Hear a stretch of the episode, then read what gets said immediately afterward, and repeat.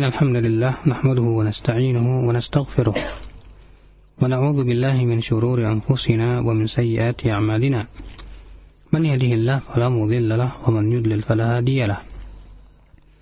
وأشهد أن لا إله إلا الله وحده لا شريك له وأشهد أن محمدا عبده ورسوله. قال الله تعالى في كتابه الكريم يا أيها الذين آمنوا اتقوا الله حق تقاته ولا تموتن إلا وأنتم مسلمون أما بعد. Yul ikhwah azani Allah wa kita melanjutkan kajian hadis kita. Kita masuk ke pembahasan yang kelima yaitu arju ilal usulis sahihah. Al-muqabala ala aslin sahih liman arada al-amal bil hadis. Ya, pentingnya kita kembali kepada buku yang merupakan buku-buku pokok yang sahih. Ya itu buat mereka yang ingin mengamalkan sebuah hadis.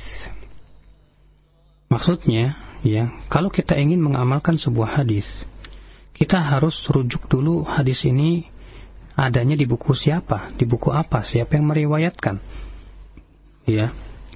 Dan apakah buku itu termasuk buku yang muktamad bisa dijadikan sandaran atau tidak? Terlebih juga, ya kita harus mengetahui akan kesahihan hadis tersebut.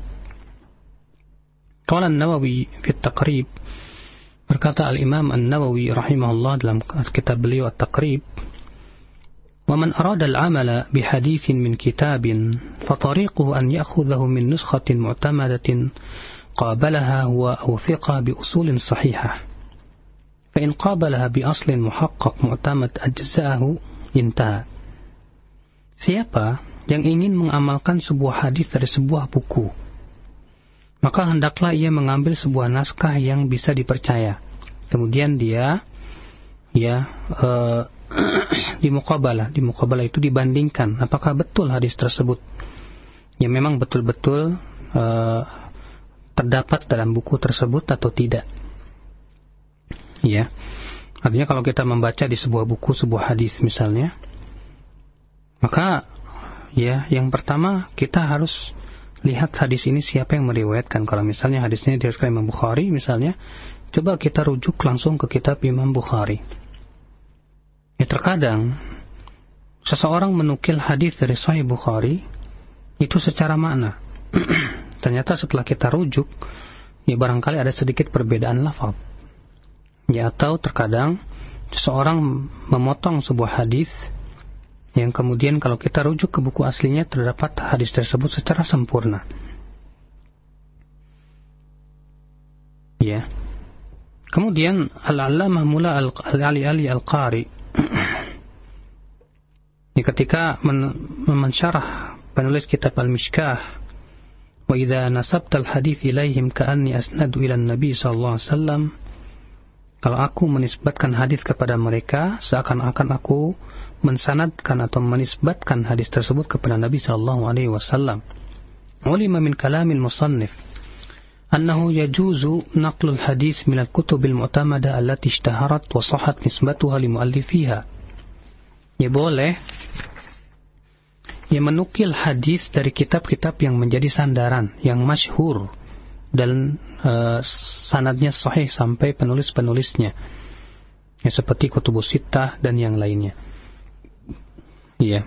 Ini untuk mengambil sebuah hadis, kita berusaha untuk ya merujuk dulu kitab-kitab apa namanya rujukannya. ya kalau misalnya disebutkan dalam Bulughul Maram hadisnya dikeluarkan Abu Daud, coba kita usahakan dulu rujuk ke Sunan Abi Daud. Ya.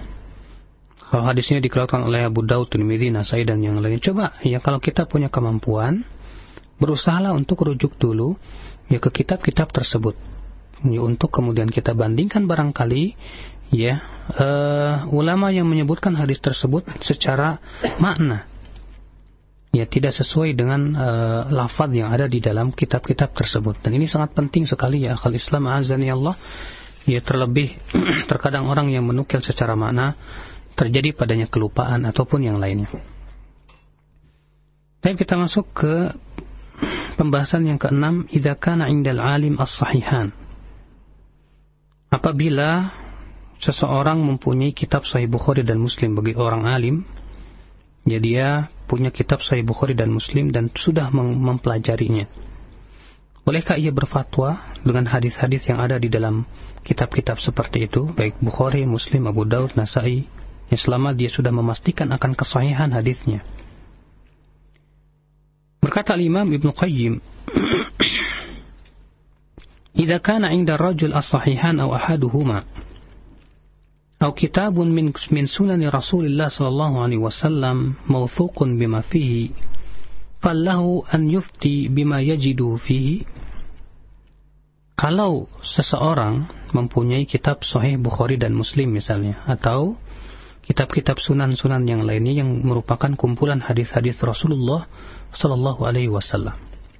Nah, bolehkah seorang alim ini berfatwa dengan apa yang ia temukan dalam Sahih Bukhari dan Muslim? Ketika ia mengetahui atau menemukan sebuah hadis, ya. Kemudian hadis itu tentunya pasti menunjukkan ke sebuah kepada sebuah hukum. Nah, apakah seseorang mufti boleh berfatwa dengan hukum yang ditunjukkan oleh hadis tersebut? Ataukah bagaimana? Faqalat ta'ifatun muta'akhiminal muta'akhirin. Sebagian ulama muta'akhir belakangan berkata, Laisa lahu dharik, tidak boleh katanya. Kenapa?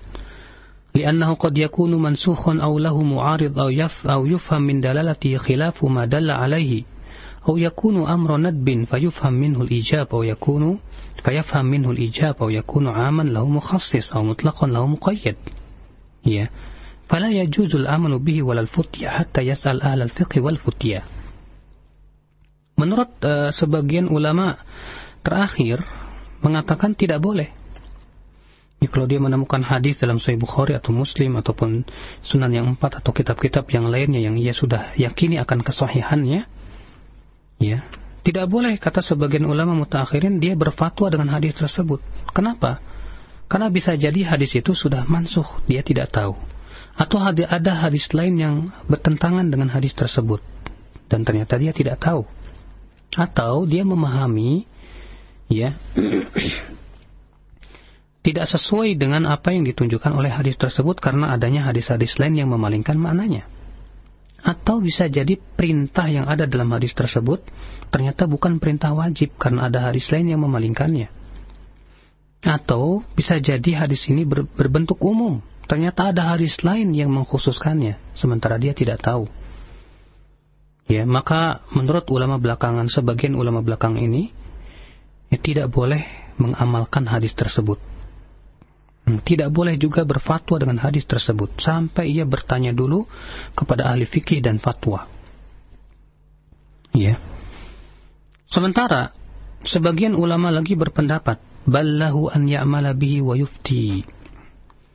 Ya, ketika seseorang menemukan sebuah hadis maka ya hendaklah dia mengamalkan dulu hadis yang ia temukan dan boleh berfatwa dengan hadis tersebut. Bal muta'ayyin bahkan harus.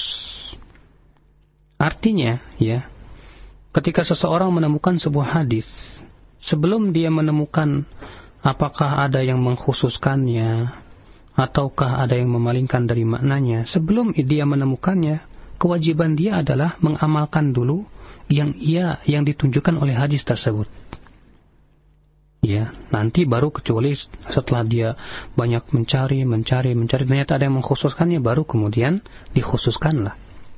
Kalau sebelum uh, datangnya ilmu tentang pengkhususnya ataupun yang memalingkannya kewajiban dia adalah mengamalkan dulu yang ditunjukkan oleh hadis tersebut.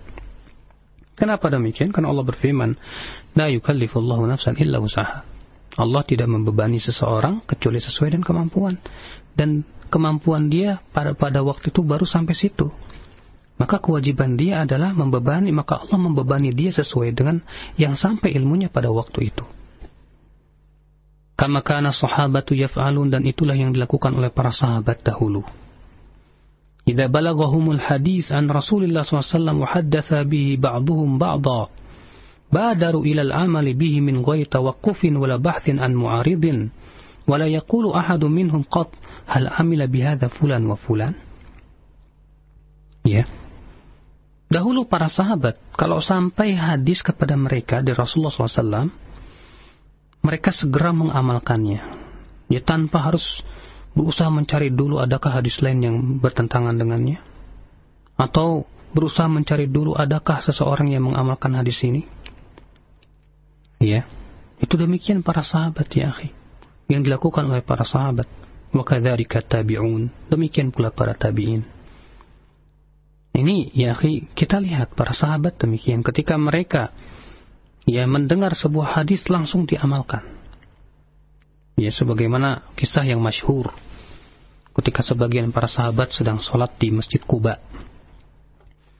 Ya ketika mereka ruku waktu itu ya masih menghadap Baitul Maqdis.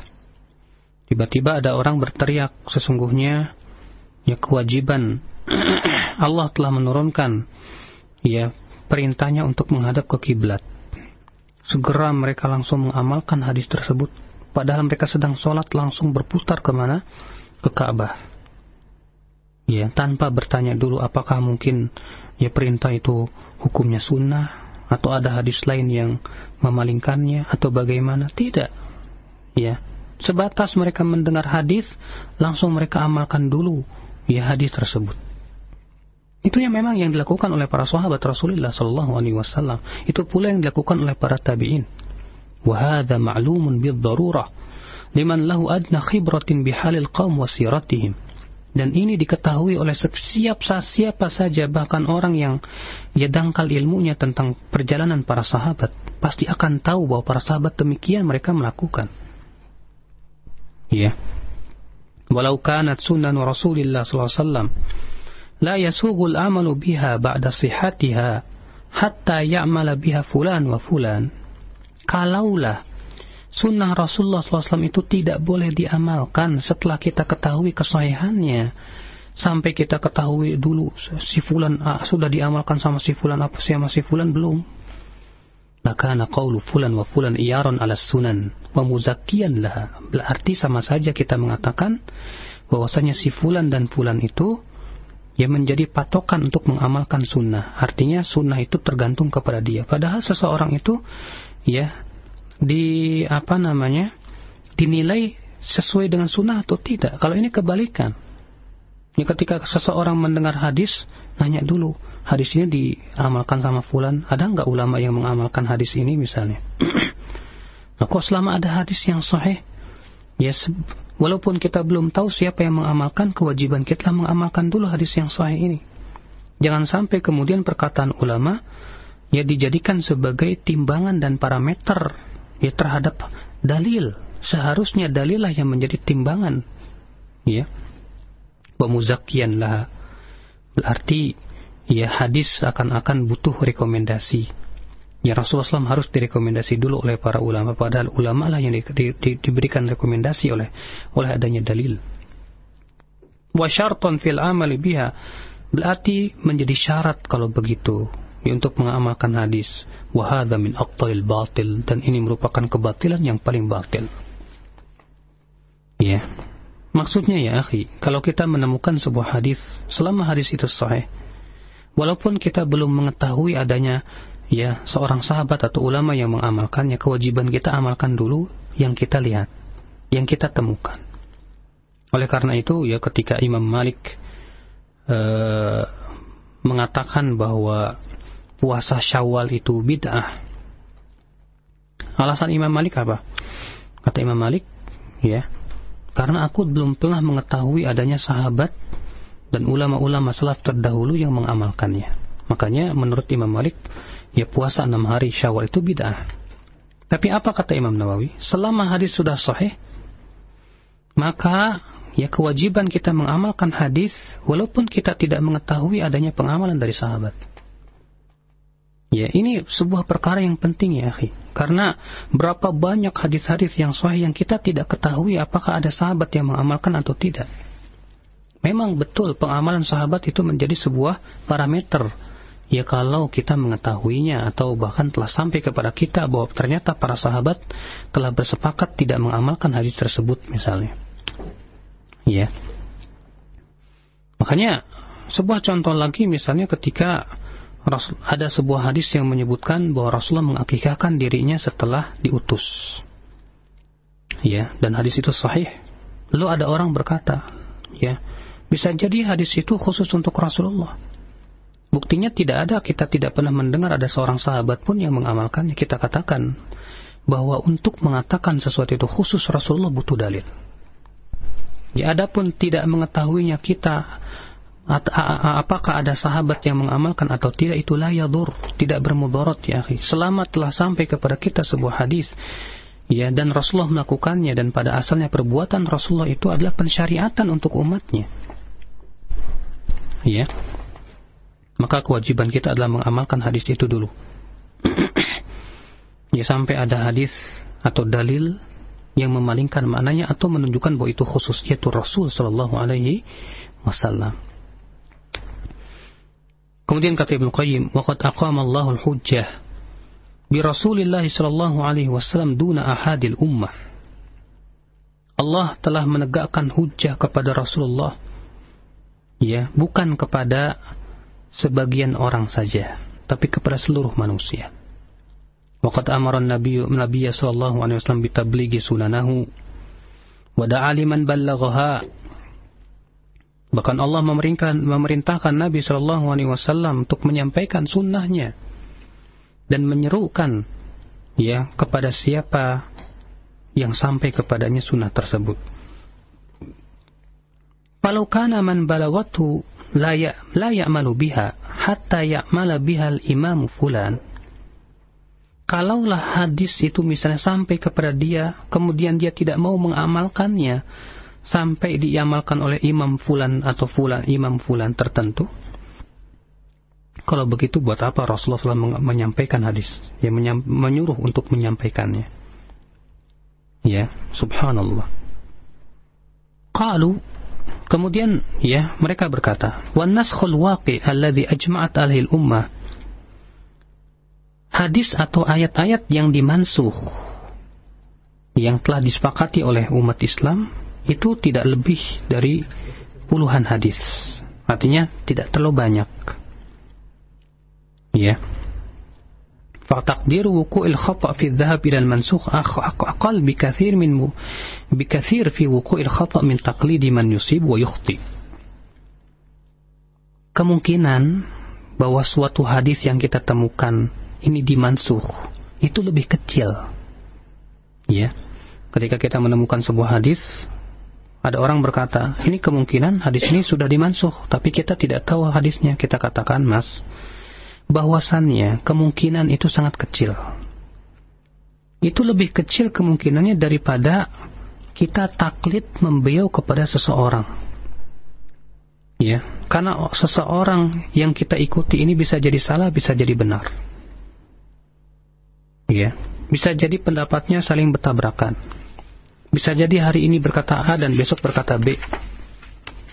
Maka dari itu kewajiban kita kata beliau ya, selama kita sampai kepada kita sebuah hadis kita amalkan dulu sampai kemudian setelah itu kita menemukan ternyata ada dalil lain yang mengkhususkannya atau ada dalil lain yang menunjukkan makna selain itu. Baru kemudian kita mengamalkan sesuai dengan yang kita ketahui. Ya. Nah ini ikhwatul Islam azani Allah wa Kata beliau, ووقوع الخطأ في كلام في فهم كلام المعصوم أقل بكثير من وقوع الخطأ في فهم كلام الفقيه المعين Ya terjadinya kesalahan di dalam memahami perkataan Rasulullah itu lebih sedikit kemungkinannya daripada terjadinya kesalahan dalam memahami perkataan seorang imam. Kenapa? Karena Rasulullah lebih fasih ya. Rasulullah SAW itu lebih fasih lisannya daripada siapapun di dunia ini. ya. Fala ya'rid ihtimalu khata'in liman amila bil hadis wa afta illa wa ad'af ad'afu hasilun liman qallada man la ya'lam khata'ahu min sawabi. Kemungkinan salah bagi orang yang mengamalkan sebuah hadis itu ya lebih kecil kemungkinannya dibandingkan dengan apa? Yang mengamalkan ya perkataan seseorang alim atau seorang kiai ataupun siapa pun yang kita tidak ketahui apakah dia berdasarkan hadis atau tidak. Iya. Kalau kita sampai kepada kita hadis, lalu kita amalkan hadis itu, ini lebih mending daripada kita mengamalkan sebuah perkataan seorang kiai yang kita tidak ketahui dalilnya apa. Ya. Kalau dikatakan loh kamu mengamalkan hadis ini, bisa jadi hadis ini sudah mansuh. Kita katakan maaf mas, kemungkinan mansuhnya sangat sedikit dibandingkan dengan saya taklid kepada kiai anda. Karena kiai anda itu kemungkinan benar dan salahnya seimbang. Kita tidak mengetahui dalilnya apa. Ya bisa jafis, bisa bisa jadi ini perkataan kiai anda terdahulu, ya atau kiai Anda besok akan berubah lagi. Kita tidak tahu, sedangkan hadis tidak mungkin berubah lagi. Ya, kalau karena itu sabda Rasulullah SAW. Kecuali setelah itu kalau kita mengetahui adanya dalil yang yang yang apa namanya memansuh ataupun yang lainnya. Namun kalau kita apa namanya ya ya banding-bandingkan kemungkinan salahnya lebih besar yang mana? Makanya kata beliau, kemudian Ibnu Qayyim rahimahullah memberikan perincian. Wassawab fi hadhil mas'alah at-tafsil. Yang benar dalam permasalahan ini harus diberikan perincian. Dari dua pendapat tadi. Fa in kanat dalalatul hadis zahiratan bayyinatan likulli man sami'ahu la yahtamil ghairul murad falahu an ya'mal bihi wa yufti bihi. Kalau hadis tersebut maknanya tampak jelas buat setiap orang yang mendengarnya, maka ia wajib mengamalkan dan berfatwa dengannya. Ya. Kalau memang jelas hadis tersebut, ya maknanya jelas. Wala yatlub lahu tazkiyah min qawli faqih wa imam. Pada waktu itu belum ya tidak perlu dia harus menunggu dulu ada enggak ya seorang imam atau seorang fakih yang mengamalkannya kalau sudah jelas-jelas hadis tersebut wa in kanat dalalatuhu khafiyah la yatabayyan lahu al-muradu minha falam yajuz lahu an ya'mal wala yufti bima, bima yatawahamuhu muradan tapi kalau makna hadis tersebut agak sedikit muskil ya belum jelas apa yang dimaksud darinya maka dia tidak boleh mengamalkan dulu. Ya, sampai dia bertanya dan mencari apa maksud daripada hadis tersebut. Ya. Zahirah kal 'am ala afradihi wal amri ala al-wujub wan nahi al tahrim. Nah, sekarang ada permasalahan kata beliau. Kalau ternyata hadis tersebut maknanya umum, atau sebuah perintah dan perintah pada asalnya wajib atau sebuah larangan dan larangan pada asalnya haram. Nah sekarang ya boleh nggak mengamalkan hadis itu atau dan berfatwa dengannya ya sebelum datang atau sampai kepada dia hadis-hadis yang mengkhususkannya yukhraj ala aslin maka itu harus ditakrir sesuai dengan pokoknya apa itu yaitu hendaklah dia mengamalkan dulu ya lahiriah dari hadis tersebut. Ya. Artinya kalau kita menemukan sebuah hadis yang umum, tidak boleh kita khususkan dulu sampai ada dalil yang mengkhususkannya. Dan waktu itu kita mengamalkan dulu ke keumuman hadis tersebut. Ya. Wafi salah satu akwal dan ini ada tiga pendapat. Kalau menurut madhab Imam Ahmad dan yang lainnya boleh. Ya. Imam Ahmad mengatakan boleh. Dalam satu riwayat melarang. Dalam satu riwayat membedakan antara orang alim dengan orang awam. Qabla al-bahthi 'ala al-mukhassis wal amru wan nahyi fa yu'malu bihi qabla al-bahthi 'ala al-mu'arid. Ya maka tidak perlu apa namanya hendaknya dia menurut Imam Ahmad ya jangan mengamalkan dulu sebelum mencari ada enggak hadis lain yang mengkhususkannya tapi kata Ibnu Qayyim, ini semua kalau dia punya keahlian ya untuk mencari. Maka silahkan dia cari dulu. Ya, apakah ada hadis yang mengkhususkan keumuman hadis ini? Ataukah perintah ini ada hadis lain yang me, yang memalingkannya dari makna wajib kepada sunnah atau makna haram kepada makruh? Kalau dia punya keahlian, hendaklah dia ya mencari dulu. Tapi kalau dia tidak punya keahlian, tugas dia bertanya, fas'alu ahla dzikri in kuntum la ta'lamun. Ya, kalau begitu tanyalah kepada ahlinya. Ya bagi mereka yang tidak punya ke ke ke kemampuan. Ya Allah a'lam. Nah ini ya akhi, ya. Jadi sebuah hadis yang jelas-jelas sahih dan maknanya jelas. Kalau sudah sampai kepada kita, kewajiban kita amalkan dulu. Ya, walaupun kita belum tahu misalnya ada ulama atau sahabat atau tabi'in yang mengamalkannya.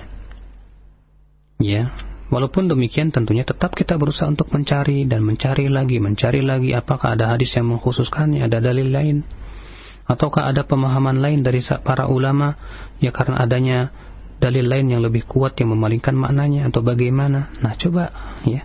Tapi selama kita belum menemukan, maka kewajiban kita adalah mengamalkan dulu ya sesuai dengan yang ditunjukkan oleh hadis tersebut apabila maknanya memang jelas. Allahu a'lam. Baik, sekarang kita membacakan yaitu silsilah al-hadis al-dhaifah di mana kemarin kita telah sampai hadis yang ke-65. Sekarang kita masuk ke hadis yang ke-66. Hadis man arafa nafsahu faqad arafa rabbahu. Siapa yang mengenal dirinya berarti dia sudah mengenal Robnya. Siapa yang kenal pada dirinya maka ia telah mengenal Allah. Kata Syekh Albani, la asla lahu, tidak ada asalnya. Sebagaimana dikatakan oleh Imam As-Sakhawi juga dalam kitab Al-Maqasid di mana As-Sakhawi berkata Qala Abu Al-Mudhaffar Ibnu Sam'ani la yu'raf marfu'a wa innama yuhka an Yahya bin Mu'ad Ar-Razi min qawlihi. Wa kadha qala An-Nawawi laysa innahu laysa Ya kata Abu Al-Mudhaffar Ibnu Sam'ani tidak dikenal tidak dikenal bahwa hadis ini marfu sampai Rasulullah tapi dihikayatkan bahwa ini perkataan Yahya bin Mu'ad. Ya. Dan Imam Nawawi berkata, ya tidak sabit, tidak sahih. Dan Asyuyuti, ia menukil dalam kitab Zailul Mawdu'at perkataan Imam Nawawi ini dan menyetujuinya. Ya. Dan Syekh Ali Al-Qari, Al-Qari dalam kitab Mawdu'nya menukil perkataan Syekhul Islam Ibn Taimiyah bahwa ia berkata, Mawdu' hadis ini palsu. Ya. Dan al-allamah al-fairuz al-fairuz abadi dalam kitab sahih ya al-qamus ya berkata laisa minal ahaditsin nabawiyah. Ini bukan hadis nabi ya ala anna aktsaran nas yaj'alunahu hadisan 'anil nabi sallallahu alaihi wasallam wala wala yasihhu asla dan sayang sekali kepada beliau kata beliau ya banyak orang yang menjadikannya sebagai sabda Rasulullah padahal tidak ada asalnya. Maka dari itu, ya, hadis ini tidak ada asalnya. Hadis yang ke-67. Hadis man qara'a fil fajri bi alim alam alam nashrah wa alam taro kaifa lam yarmad. Siapa yang membaca di solat fajar di rakaat pertama alam nashrah dan di rakaat kedua alam taro kaifa fa'ala rabbuka bi ashabil fil maka tidak akan buta matanya tidak akan minus matanya itu tidak akan burak apa namanya matanya tidak akan uh, ya uh, apa namanya kena penyakit minus begitu atau plus gitu ya Syekh Albani berkata la aslalahu hadis ini tidak ada asalnya berkata Imam As-Sakhawi la aslalahu. Hadis ini tidak ada asalnya. Ya sawa'un urida bil fajri huna sunnatu subh awis subh bi mukhalafati sunnat al qira'ah fihima. Ya, hadis ini tidak ada asalnya, sama saja yang dimaksud dengan fajar di sini salat sunnah atau salat salat subuhnya. Karena ini jelas bertabrakan dengan hadis-hadis yang sahih. Ya, adapun hadis yang sahih, kalau sunnah qobliyah fajar itu biasanya Rasulullah membaca kul ya ayyuhal kafirun di rakaat pertama dan kul huwallahu ahad di rakaat kedua. Adapun di salat subuh beliau biasanya membaca ya 60 sampai 100 ayat. Ya. Taib hadis 68. Qira'atu surat inna anzalnahu aqibal wudu. itu disunahkannya membaca surat Inna anzalnahu fi lailatul qadar setelah wudu. Hadis ini kata Syekh Al-Bani la aslalahu tidak ada asalnya. Sebagaimana dikatakan Imam As-Sakhawi. Beliau berkata, ورأيته في المقدمة المنسوبة للإمام أبي الليث من الحنفية فالظاهر إدخاله فيها من غيره وهو مفوت سنة ya saya melihatnya di mukaddimah yang dinisbatkan kepada Abu Lais dari dari Al-Hanafiyah, dari Madhab Hanafi. Tapi yang tampak bahwa ini hadis dimasukkan, ya. Dan artinya ini bukan hadis tapi dianggap hadis. Ya. Dan ini akhi hadis ini jelas buka apa tidak ada asalnya. Justru yang disunahkan setelah setelah wudhu itu mengucapkan asyhadu alla ilaha illallah wahdahu la syarikalah wa asyhadu an Kemudian hadis yang ke-69. Mashur raqabah amanun minal ghil. Mengusap tengkuk ya. Itu aman dari sifat hasad dengki. Syekh Albani berkata maudhu palsu. Al-Imam Nawawi berkata dalam Majmu' Syarhul Muhadzab Hada mawdu'un laysa min kalamin Nabi sallallahu alaihi wasallam. Hadis ini palsu, bukan dari sabda Nabi sallallahu alaihi wasallam. Dan juga dinukil oleh Asyuyuti dalam Dailul Ahadithil Mawdu'ah dan beliau menyetujuinya. Ya, Al-Hafidh Ibnu Hajar dalam At-Talkhisul Habir berkata, Awradahu Abu Muhammad Al-Juwaini wa qala, lam yartadi a'immatul hadith isnadahu wa awradahu Al-Ghazali fil wasit وتعقبه ابن الصلاح فقال هذا الحديث غير معروف عن النبي صلى الله عليه وسلم وهو من قول بعض السلف ya Disebutkan hadis ini oleh Abu Muhammad Al-Juwaini dan berkata, para ulama hadis tidak meridai sanatnya. Dan Imam Ghazali menyebutkan juga dalam kitab Al-Wasit, namun diberikan komentar oleh Ibn Salah bahwa hadis ini tidak dikenal dari Nabi Shallallahu Alaihi Wasallam akan tetapi ia berasal dari perkataan sebagian ulama terdahulu. Ya. Kata Al-Hafidh, mungkin yang dimaksud oleh Ibnu Salah adalah yang diriwayatkan oleh Abu Ubaid dalam kitab At-Tahur. Dari Abdurrahman bin Mahdi, dari Al-Mas'udi, dari Al-Qasim bin Abdurrahman, dari Musa bin Talha, bahwa ia berkata, siapa yang mengusap tengkuknya bersama kepalanya akan di uh, selamatkan dari gil. Ya gil itu hasad ya dengki pada hari kiamat. Aku berkata kata al-hafidh. Ya. Bahwa hadis ini mauquf terhadap kepada Musa bin Talha tapi tampaknya ini dihukumi marfu karena tidak mungkin ini berasal daripada ra'yu akan tetapi Syekh Al-Bani berkata akan tetapi dalam sanadnya ada Al-Mas'udi. Ya karena qad ikhtalat di mana dia mukhtalit sehingga tidak bisa dijadikan hujah dalam hadisnya. Ya secara marfu bagaimana kalau itu mauquf? Maka dari itu ya tidak bisa merubah uh, hukum daripada hadis ini. Ya Allah a'lam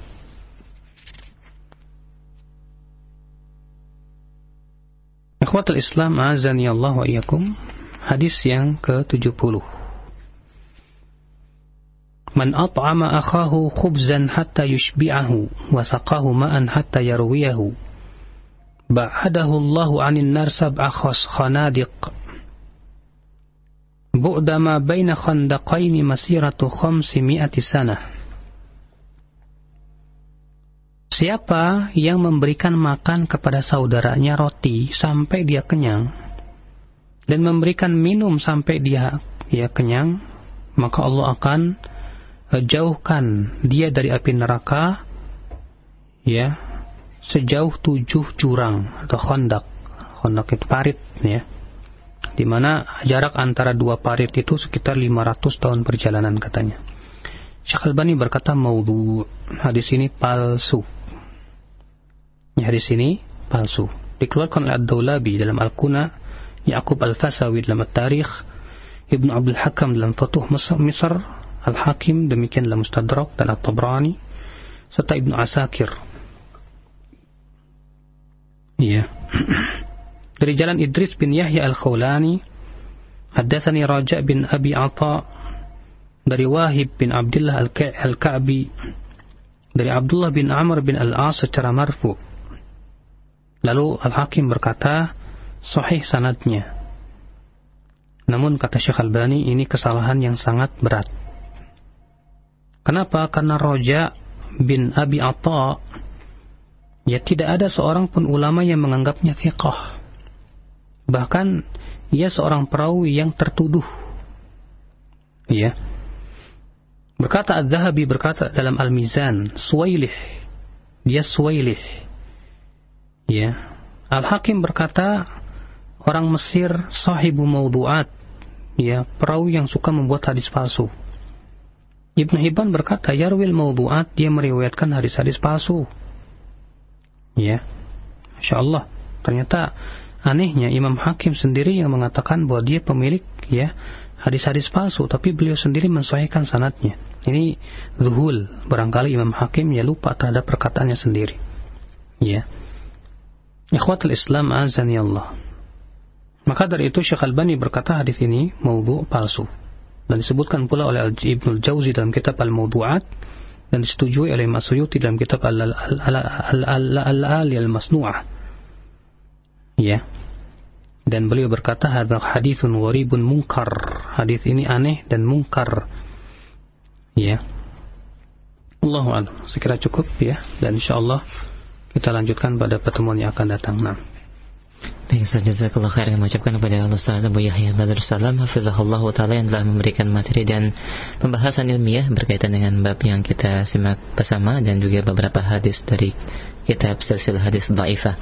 Kami berikan kesempatan bagi anda untuk selanjutnya pada sesi tanya jawab bagi anda yang ingin bertanya secara langsung di line telepon 021 8236543 dan untuk pertanyaan pesan singkat Anda bisa sampaikan di 0819 896543 dan jangan lupa untuk menyertakan nama dan alamat Anda. Ya kita akan terima untuk yang pertama dari telepon terlebih dahulu. Silahkan Taib, sudah ada satu teleponnya mas. Halo. Assalamualaikum. Waalaikumsalam warahmatullahi dengan siapa? Dengan Pak Ahmad di Cikaret, Cibinong. Baik, silakan Pak Ahmad. Mau nanya ini Ustadz di sini kan banyak tuh yang ada organisasi ngaman atau pedomannya itu apa hadis yang bulwaton minal iman itu sedangkan air hari sebagian dari iman itu. Mohon penjelasannya Ustadz. Terus ada hadis yang nyatakan itu baca istighfar 70 kali pada asar itu akan diampuni dosanya 70 tahun itu. Hmm. Itu mohon penjelasan derajat hadis tersebut Ustaz. Baik. Jazakallah khair Ustaz. Assalamualaikum warahmatullahi wabarakatuh. Waalaikumsalam warahmatullahi wabarakatuh. Jazakallah khair Pak Ahmad. Silakan Ustaz. Iya, tentang hadis hubbul watan minal iman kalau tidak salah sudah pernah kita bacakan ya. Dan bahwasanya hadis itu e, dinyatakan oleh Syekh Albani maudhu palsu. Itu di hadis nomor 36 ya, di mana Al-Imam As-Saghani ya mengatakan bahwa hadis ini palsu, ya maudhu. Ya bahkan maknanya juga tidak benar. Sebab kalau cinta tanah air itu sama dengan mencintai jiwa dan harta, karena ya e, cinta tanah air itu sama dengan mencintai jiwa dan harta. Ya. Dan seperti ini tidak tidak perlu dipuji. Ya. Maka dari itu ya Syekh Albani menyatakan dan ini juga di menukil dari perkataan Imam As-Saghani bahwa hadis ini maudhu yaitu palsu. Adapun tentang istighfar setelah salat asar, saya belum menemukan hadisnya, saya belum tahu tentang hadisnya. Yang ada adalah anjuran untuk banyak beristighfar di waktu ya pagi, yaitu hadis Nabi Shallallahu Alaihi Wasallam. Ya Rasul sabda, Ya ayuhan nas tubu ilallah wastaghfiruh fa inni atubu ila Allah wa astaghfiruhu fil yawmi mi'ata marrah. Wahai manusia, e, bertaubatlah kepada Allah dan istighfarlah karena saya setiap harinya ber, beristighfar dan bertaubat seratus kali. Dan para ulama memasukkan itu dalam zikir pagi dan tidak memasukkan dalam zikir petang. Allahu a'lam. Nah. Baik, jazakallah khair. Demikian Pak Ahmad di Cikaret. Kita berikan kesempatan yang kedua ada Bapak Farisi di perjalanan. Silahkan Pak. Assalamualaikum warahmatullahi Waalaikumsalam warahmatullahi wabarakatuh. Uh, Pak Ustadz, saya mau tanya, saya pernah baca hadis dari Salman Al Farisi bahwa beliau sempat bertanya kepada Rasulullah bahwa apakah boleh berdoa dengan bahasa sendiri. Karena kalau dengan bahasa sendiri katanya mudah dimengerti. Apa hadisnya sahih atau bagaimana? Begitu Pak Ustaz pertanyaan saya. Ya. Assalamualaikum warahmatullahi wabarakatuh. Waalaikumsalam warahmatullahi wabarakatuh. Jazakallah khair Pak Faris. Uh, Bapak ya, hadis ini ya tampak dari uh, lahiriahnya adalah hadis-hadis yang dibuat-buat oleh sebagian orang. Namun tentunya nanti kita akan mencari lagi tentang keadaan hadis tersebut yang jelas. Ya Salman Al-Farisi seorang sahabat yang fasih bahasa Arabnya juga. Ya. Dan para ulama mengatakan bahwa mengenai berdoa dengan bahasa sendiri itu boleh bagi mereka yang tidak menguasai bahasa Arab. Ya bahkan hadis-hadis yang memerintahkan kita untuk berdoa adalah mutlak. Seperti Rasulullah sabda, "Aqrabu ma yakunul 'abdu min rabbi wa huwa sajid." Yaitu sedekat-dekatnya seseorang uh, kepada Robnya ketika dia sujud, ya, maka banyak-banyaklah berdoa pada waktu itu. Rasulullah memutlakan dan Allah Maha tahu bahwa di antara hamba-hambanya ada yang tidak bisa bahasa Arab. Maka tentu ya berdoa dengan bahasa sendiri sesuai dengan apa namanya bahasa yang ia pahami itu adalah perkara yang sesuai dengan kemampuan hamba. Bukan kalau berfirman la yukallifullahu nafsan illa usaha. Allah tidak membebani jiwa kecuali sesuai dengan kemampuannya. Maka la syak ya tidak ragu lagi bahwa berdoa dengan doa sendiri itu adalah perkara yang diperbolehkan. Namun untuk menyatakan bahwa itu hadis yang saya apa tidak saya nanti insya Allah coba kita akan cari lagi nah. Baik, saja jazakallah khair atas uh, jawabannya. Kita berikan kesempatan berikutnya di 0218236543. Silahkan. Halo. Halo, Assalamualaikum. Waalaikumsalam warahmatullahi Dengan siapa Pak di mana? Dengan uh, Bu Rafa di Ciganjur. Baik, silahkan. Assalamualaikum Ustaz. Waalaikumsalam warahmatullahi Uh, saya mau tanya masalah hadis yang tadi di Jumatan katanya hadis riwayat Imam Tirmizi bahwa uh, kalau perbuatan yang kita lakukan tanpa baca Bismillah atau Alhamdulillah itu uh, tidak akan tidak akan diterima apa dari dan terputus dengan rahmat Allah gitu. Uh, saya mohon penjelasannya tentang hadis itu dan saya teringat akan hadis yang apa Imam Bukhari Muslim tidak maaf mau dilihat gitu. Jadi saya Baik. Ustaz, Ya, Waalaikumsalam warahmatullahi wabarakatuh. Jazakallah khair. Abu Rafa, silakan. Waalaikumsalam warahmatullahi wabarakatuh. Memang hadis itu dikeluarkan oleh Tirmidzi. Ya, Rasulullah SAW apa disebutkan hadis itu kullu di am ku amrin kullu amrin di ibalin la yubda'u fihi bi bismillahirrahmanirrahim fa huwa abtar ya setiap perkara yang mempunyai kepentingan tapi tidak di, tidak dimulai dengannya Bismillahirrahmanirrahim maka ia terputus dari rahmat Allah. Namun hadis ini sangat lemah. Ya. Hadis ini sangat lemah dikeluarkan juga oleh Al-Imam As-Subki dalam Tabaqat Syafi'iyah Al-Kubra. Ya. Dan Syekh Albani rahimahullah juga mendoifkan hadis ini ya di dalam silsilah al-hadis al-dhaifah wal mawdu'ah di nomor 902 ya karena di dalam sanad sanadnya ada yang bernama Ismail bin Abi Ziyad Asyami. Beliau mengatakan hadis ini uh, dikeluarkan oleh Subki dalam At-Tabaqat Asy-Syafi'i Al-Kubra. Dalam sanadnya ada Ismail bin Abi Ziyad Asyami dan ada Rukukni berkata matrukul hadis hadisnya matruk ya dan juga diriwayatkan dari jalan lain ya dan apa namanya hadis tersebut adalah hadis yang lemah nah. Baik, jazakallah khair atas uh, jawabannya. Kemudian selanjutnya kami akan angkat beberapa pertanyaan yang sudah masuk melalui pesan singkat. Taib, yang pertama dari Abu Anissa di Bekasi. Assalamualaikum warahmatullahi Berkaitan dengan hadis tadi, uh, Anda pernah mendengar sebuah hadis tentang perceraian yang intinya diperbolehkan memilih salah satu dari dua istri untuk diceraikan dalam rangka mendapatkan keriduan Allah Subhanahu wa taala. Apakah demikian hadisnya dan sahih sederajatnya? Jazakallahu khair. Ya, akhi. Ya. Menceraikan dengan tanpa alasan ini perkara yang tidak dibenarkan. Ya. Apalagi diberikan keutamaan mencerai salah satu daripada dua istri. Ya bukankah Rasulullah SAW ia bersabda dalam hadis eh, la tas'alil mar'ah talaqa ukhtiha litakfa ma fi ina'iha. Tidak boleh seorang wanita meminta supaya suaminya menceraikan madunya ya karena untuk memenuhi kebutuhan yang ada pada dirinya. Yaitu dilarang oleh Rasulullah SAW tampaknya hadis ini ya eh, sengaja disebarkan ya karena apa namanya kalau suaminya punya istri dua berarti harus diceraikan salah satunya. Ya subhanallah.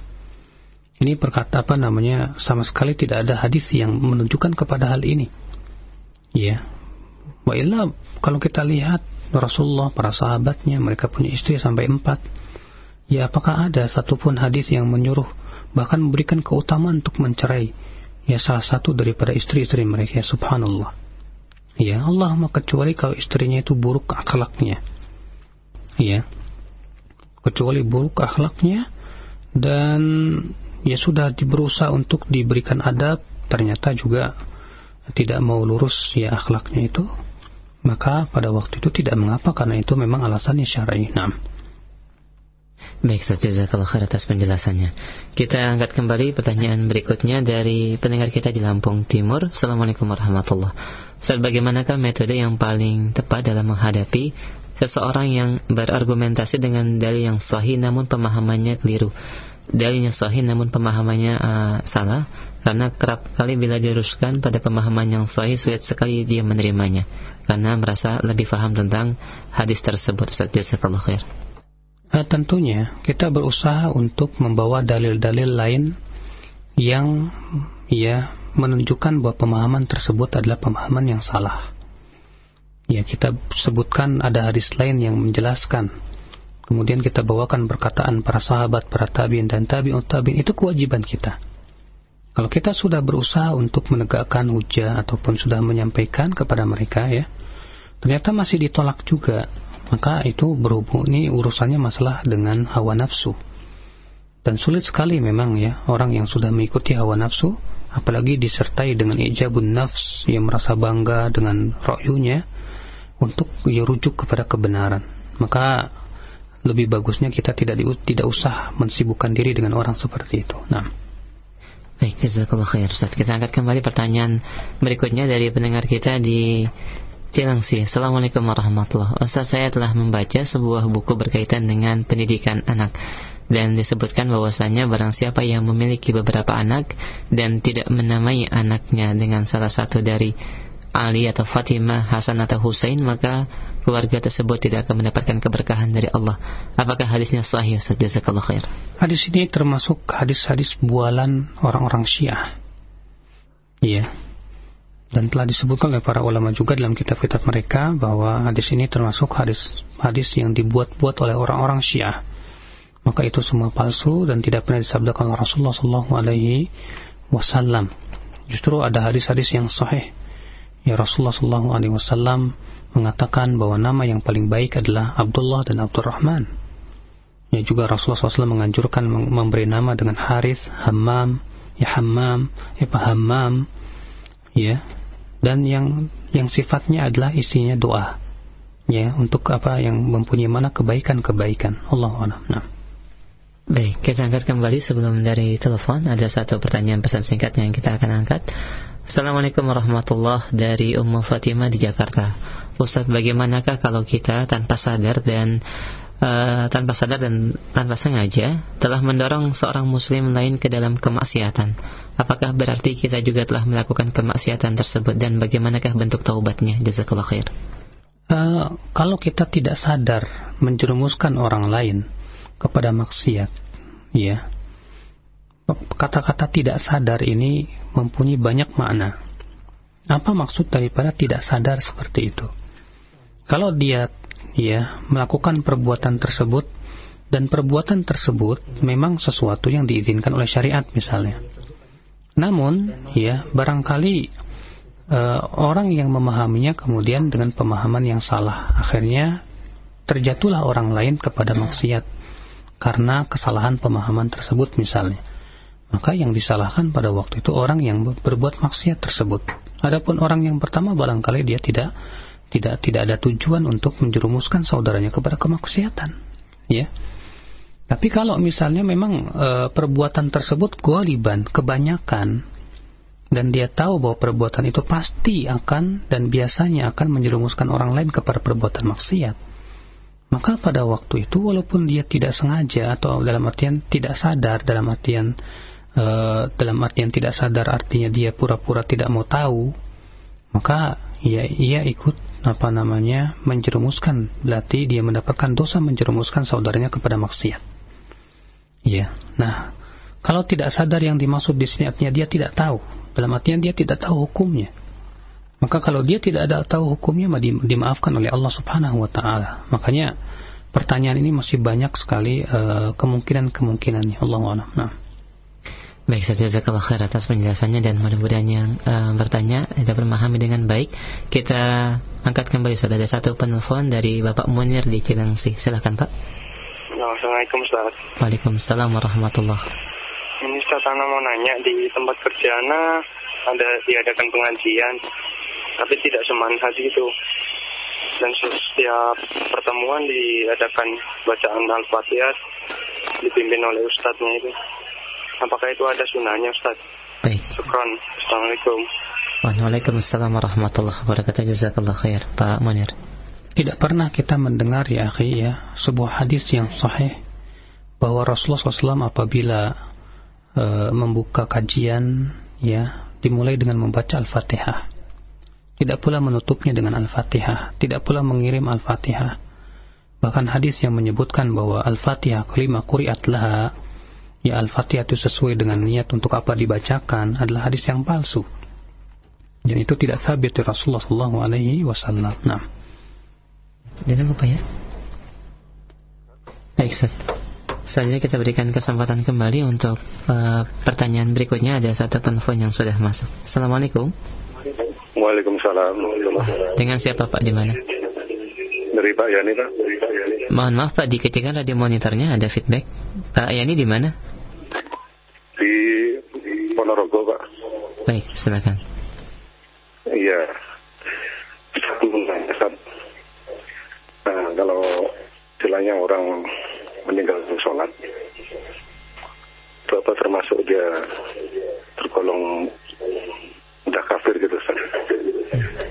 Nah, kalau udah kafir itu apa hukumnya tidak perlu disolatkan? Eh, itu saja Pak. Nah, satu lagi Ustaz. Nah, itu di tempat saya. Itu ada kajian radio juga ini. Nah, di situ ada kajiannya. Nah, dia bilang itu sholat Jumat itu bagi perempuan juga gimana San? Apa? Wajib. Mewajib, hmm. Mewajibkan bagi perempuan. Jadi berdasarkan ayat bahwa ibadah itu tidak tidak tidak dasi oleh laki-laki perempuan. Itu hmm. wah takut ngasih sholat Jumat itu. Gimana San? Jadi kajiannya tauhid itu. Apakah itu termasuk ingkar sunnah bagaimana? Hmm. Jazakallah khair Pak. Ya, Waalaikumsalam warahmatullahi wabarakatuh. Jazakallah khair. Uh, kepada Bapak, silakan. Uh, yang pertama yaitu tentang hukum orang yang meninggalkan sholat. Terjadi ikhtilaf para ulama antara madhab Imam Ahmad dengan jumhur ulama. Di mana Imam Ahmad berpendapat bahwa orang yang meninggalkan sholat, ya, uh, sebelumnya bahwa para ulama bersepakat ijma bahwa orang yang meninggalkan sholat karena mengingkari kewajiban sholat itu kafir murtad dari agama Islam. Ya, adapun kalau dia meninggalkannya malas, makanya ini yang menjadi permasalahan, ya, per, apa perselisihan para ulama. Imam Ahmad berpendapat kafir, murtad dari agama Islam, ya, di mana ia tidak boleh disolatkan dan dikuburkan di perkuburan orang-orang kafirin. Sementara jumhur ulama berpendapat bahwa ya orang yang tidak sholat karena malas, maka dia belum dikafirkan. Hujah Imam Ahmad lah hadis uh, apa namanya al-ahdu alladhi bainana wa bainal kufri wasyirki as-salah faman tarakaha faqad kafar. Uh, perbatasan antara kita dan antara syirik dan kafir adalah yaitu solat. Siapa yang meninggalkan solat maka dia telah kafir. Menurut Imam Ahmad hadis ini menunjukkan bahwasannya ya orang yang meninggalkan solat kafir namun jumhur ulama berpendapat bahwa kata-kata dalam hadis ini ya kufur atau kafir di sini mempunyai banyak ihtimal. Ya bisa jadi kufur besar, bisa jadi kufur kecil sebagaimana firman Allah wa man lam yahkum bima anzalallah fa ulaikumul kafirun. Siapa yang tidak berhukum menghukum Allah maka dia kafir. Padahal para sahabat memahami bahwa hadis ayat itu menunjukkan kafirnya bukan kafir besar tapi kufrun duna kufrin. Maka apa bedanya dengan hadis ini? Ya dan hadis apa apa nama hujah-hujah yang lain namun saya lebih condong kepada pendapat jumhur ya untuk mengatakan bahwa orang yang meninggalkan sholat karena malas ya maka dia belum dikatakan kafir ya. Namun sebagian ulama ada yang mengatakan kalau dia tidak mau sholat sama sekali ya maka yang seperti ini berhak untuk dikafirkan. Dan ini pendapat yang dipegang oleh Syekh Ibrahim Ar-Ruhaili dalam kitab beliau mau apa namanya uh, dhawabitut takfir Allah alam. Nah.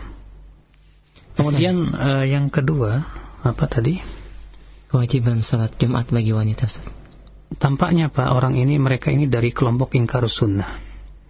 Karena telah ada hadis yang sahih atau hasan yang menyebutkan bahwa uh, wanita demikian pula hamba sahaya demikian pula orang yang sakit itu tidak wajib untuk sholat Jumat dan bahkan yang saya ketahui wallahu alam bahwa ini adalah ijma para ulama ya, bahwa wanita tidak wajib untuk sholat Jumat. Ya. Bahkan tidak ditemukan asar yang sahih bahwa para sahabat dahulu ikut sholat Jumat di zaman Rasulullah sallallahu alaihi wasallam. Ya maka dari itu keumuman ayat tadi ya eh, dalam surat Al-Jumu'ah itu dikhususkan bahwa itu untuk laki-laki. Nah, Baik, jazakallah khair dan demikian Pak Yani di Ponorogo mudah-mudahan bisa difahami dan kita berikan kesempatan berikutnya bagi Anda yang ingin bertanya secara langsung dalam pembahasan ilmu mustalahul hadis di 0218236543. Silahkan. Halo. Assalamualaikum. Waalaikumsalam warahmatullah dengan siapa? Dengan Zulkarnain di Depok. Baik, silahkan Pak. Assalamualaikum Ustaz. Waalaikumsalam warahmatullahi wabarakatuh. Uh, saya ingin bertanya tentang perjanjian di dalam rahim ibu yang eh, empat kali tiga puluh eh, hari itu, Ustaz. Apa saja yang diperjanjikan di situ? Kemudian begini, Ustaz, uh, saya uh, punya dilema gitu ya. Ada seorang yang menyatakan kalau memang sudah ditentukan, misalnya salah satunya pernah saya dengar dari Roja juga adalah menyebutkan salah satunya masuk surga dan nerakanya. Nah, kemudian dia berhujah dengan seorang anak itu yang menasranikan, Yahudikan itu ibunya. Jadi berbenturan gitu. Bagaimana ini Ustaz? Jadi dilema juga buat saya. Uh, mohon penjelasannya Ustaz. Terima kasih. Assalamualaikum warahmatullahi wabarakatuh. Waalaikumsalam warahmatullahi wabarakatuh. Jazakallah khair Pak. Silakan. Sebuah hadis yang dikeluarkan oleh Bukhari dalam sahihnya dari hadis Abdullah bin Mas'ud radhiyallahu an ya bahwa Rasulullah sallallahu alaihi wasallam bersabda inna ahadakum uh, yujma'u khalqu fi batni ummihi 40 yawman nutfatan ثم يكون علقة مثل ذلك ثم يكون مضغة مثل ذلك ثم يرسل إليه ملك فينفخ فيه الروح ويؤمر بأربع كلمات بكتب رزقه وأجله وعمله وشقي أو سعيد ya bahwa seseorang dari kalian kata Rasulullah dikumpulkan penciptaannya itu di dalam perut ibunya selama 40 hari. Mani kemudian 40 hari ya segumpal darah kemudian 40 hari segumpal daging. Ya, kemudian di apa namanya di 40 di, di, di umur 4 bulan 10 hari itu diutus padanya seorang malaikat lalu ditiupkan padanya roh lalu ditulis empat perkara ditulis rezekinya, ajalnya, amalnya, dan apakah ia akan gembira atau bahagia atau sengsara. Ya, dan disebutkan dalam hadis bahwa setiap kalian telah di, telah ditakdirkan ke mana kalian akan masuk ke surga atau ke neraka. Ini menjadi muskil bagi sebagian sahabat, Pak. Sebagaimana Bapak menganggap itu muskil. Makanya Umar sebagian sahabat sampai berkata kepada Rasulullah, "Ya Rasulullah, fafimal amal?" Kalau begitu buat apa kita beramal hai Rasulullah kalau tempat kita sudah ditentukan? Maka Rasulullah bersabda, "I'malu fakullun muyassarun lima khuliqalah." Kewajiban kalian beramal saja. Setiap kalian sudah di sudah di sudah di apa dimudahkan menuju apa yang akan diciptakan. Ya. Lalu bagaimana dengan hadis yang menyebutkan bahwa kullu mauludin yuladu 'alal fitrah? Ya, apa fa bawahu yuhawidanihi wa yumassirani wa yumajjisani. Setiap anak yang dilahirkan itu ya pada pada dasarnya dia lahir di atas fitrah Islam. Ya, namun kedua orang tuanya lah yang menjadikan dia itu majusi, Yahudi atau Nasrani. Artinya kalau orang tuanya Yahudi, maka otomatis anaknya Yahudi. Kalau orang tuanya Nasrani, otomatis anaknya Nasrani. Bagaimana itu? Ya tidak bertentangan Bapak. Ya. Karena Allah sudah mentakdirkan segala sesuatunya pada di waktu di janinnya. Barangkali Allah takdirkan dia ke surga, kemudian setelah dia besar dia masuk Islam. Lalu kemudian dia dimasukkan ke dalam surga oleh Allah Subhanahu wa taala. Yang jelas, hadis-hadis seperti ini ya tidak perlu kita pikirkan dalam-dalam. Karena ini semua rahasia Allah, hanya Allah yang Maha mengetahui. Ya kewajiban kita kata Rasulullah adalah beramal soleh dan terus beramal soleh. Apalagi kita tidak mengetahui kita akan ke mana.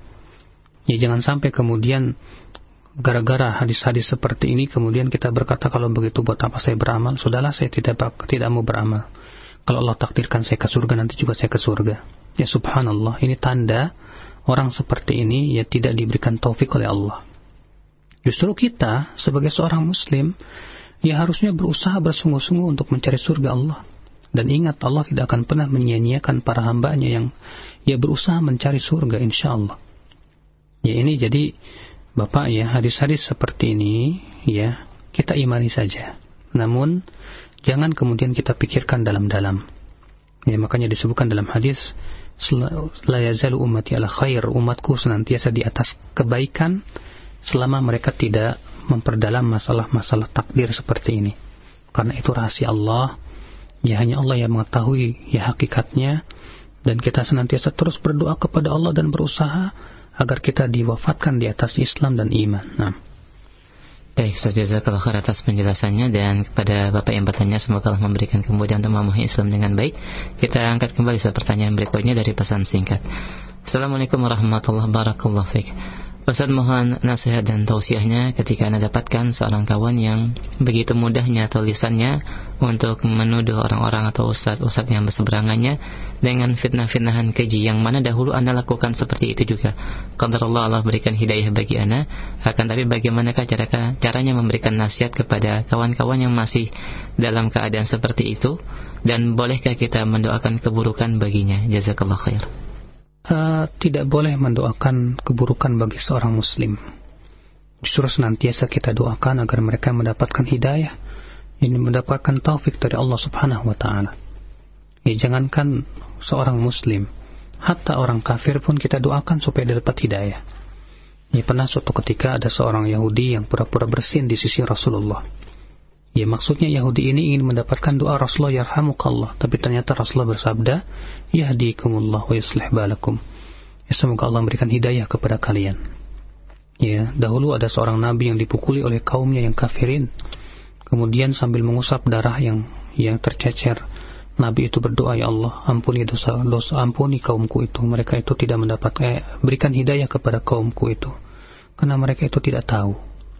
Ya, subhanallah maka dari itu, akhlak kita, apalagi terhadap sesama muslim, berusaha doakan. Kita memberikan nasihat kepada mereka semampu kita. Kalau kita sudah berusaha ya sekuat tenaga memberikan nasihat, ternyata tidak diterima juga ya sudahlah, ya. Tidak perlu kita menyibukkan diri dengan hal seperti itu. Lebih baik kita sibukkan dengan terus menuntut ilmu, ya menggali ilmu, dan terus ya memperdalam ilmu itu. Nah. Baik, jazakallah khair Ustaz. Kita angkat kembali pertanyaan berikutnya berkaitan dengan derajat hadis dari Pak Hartono. Assalamualaikum warahmatullahi Bagaimanakah derajat hadis yang berbunyi seindah-indahnya hari adalah hari di mana Allah Azza wa Jalla turun ke langit dunia. Mereka pun bertanya, hari apakah itu? Maka Rasul menjawab, hari Arafah. apakah derajat hadis ini sahih jazakallah khair uh, tentang ya turunnya Allah ke langit dunia pada hari Arafah itu telah ditunjukkan oleh hadis-hadis yang yang apa namanya yang sahih. Ya sebagaimana disebutkan pula Syekh Al-Bani rahimahullah. Ya dan juga disebutkan oleh Al-Imam Al-Mundhir dalam Sahih Targhib eh, dalam Targhib wa Tarhib dan disahihkan pula Syekh Al-Bani dalam Sahih Targhib mengenai keutamaan hari Arafah. Ya. Bahwa Allah turun ke langit dunia dan membangga-banggakan apa namanya para jemaah haji apa namanya di hadapan para malaikatnya lalu kemudian Allah berfirman unzuru ila ibadi ja'u syu'athan ya Lihatlah para hamba-hambaku itu da, mereka datang dalam keadaan rambut mereka berdebu. Ya. Itu adalah hadis yang sahih. Namun dengan lafaz yang tadi saya nanti insya Allah saya coba saya cari enam. Baik, saja kalau khair atas penjelasannya. Dan kami angkat kembali pertanyaan berikutnya dari pendengar kita di Jakarta. Assalamualaikum warahmatullahi wabarakatuh. Ustaz, bagaimanakah menanggapi fenomena ada ada banyaknya doa atau dai-dai yang tersebar pada dewasa ini dan kami ucapkan jazakumullah khair atas fadilah ini akan tapi di antara para duat atau dai-dai yang khususnya yang mereka berkecimpung di dunia pertelevisian lebih banyak mencari komersil daripada memberikan dakwah yang hikmah dan bijak serta di atas ilmu. Jazakallah khair. Ya, akhi, bukankah Rasulullah sudah mengabarkan tentang hal ini, ya?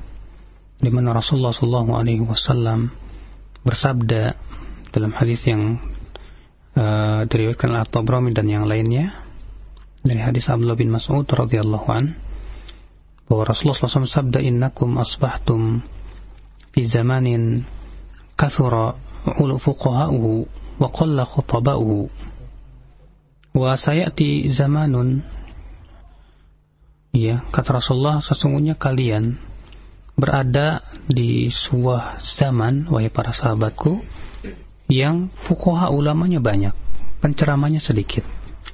Yang minta-mintanya sedikit dan yang memberinya banyak. Dan beramal pada zaman ini lebih baik daripada berilmu.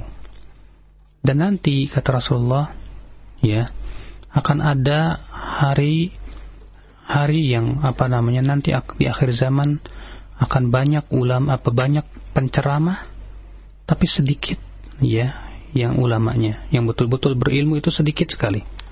Tapi para penceramahnya banyak ya. Kata Rasulullah SAW e, berilmu pada zaman itu lebih baik daripada beramal.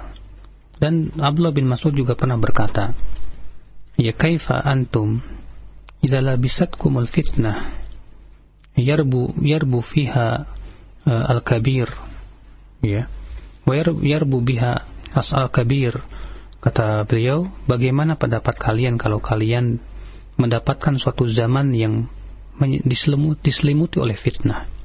Orang tumbuh di atas, anak kecil tumbuh di atas fitnah. Dan orang-orang dewasa pun tua di atas fitnah. Sampai-sampai fitnah itu dianggap sebagai sunnah. Kalau ada yang meninggalkan fitnah, katanya itu orang sudah meninggalkan fitnah, padahal bukan. Kemudian dikatakan kepada Abdullah bin Mas'ud, kapan itu terjadi hai Abdullah bin Mas'ud? Kata Abdullah bin Mas'ud, "Idza kathura qurra'ukum wa qalla fuqaha'ukum." Ya, apabila telah banyak kori-kori dan sedikit para ulama. Ya. Telah banyak para kori ini dan sedikit ulamanya. Kemudian Ibnu Mas'ud berkata, ya di situ dan amalan apa amalan akhirat dijadikan sebagai ladang untuk mencari dunia. Nah, ya. Demikian pula hadis Rasulullah SAW yang, yang, yang dikeluarkan oleh Ibnu Majah di mana Rasulullah SAW juga mengabarkan tentang hal itu. Ya Rasulullah bersabda, Inna satakunu sinun khadda'at akan datang ya tahun-tahun yang menipu ya di mana orang dusta dianggap jujur, orang jujur dianggap dusta kata Rasulullah. Orang yang khianat diberikan amanah dan orang yang amanah dianggap pengkhianat. Watantiku bido dan akan dan akan berbicara para bidoh. Lalu kemudian ditanya siapa bidoh wahai Rasulullah? Kata Rasulullah, "At-tafi yatakallam fil umuril amma." Ya, orang bodoh yang berbicara tentang masalah-masalah yang bersifat umum. Juga hadis yang dikeluarkan oleh Bukhari dan Muslim dari hadis Abdullah bin Amr bin As. Bahwa Rasulullah SAW sabda, Inna Allah la yaqbidul ilma intiza'an yantazi'u min suduri rijal.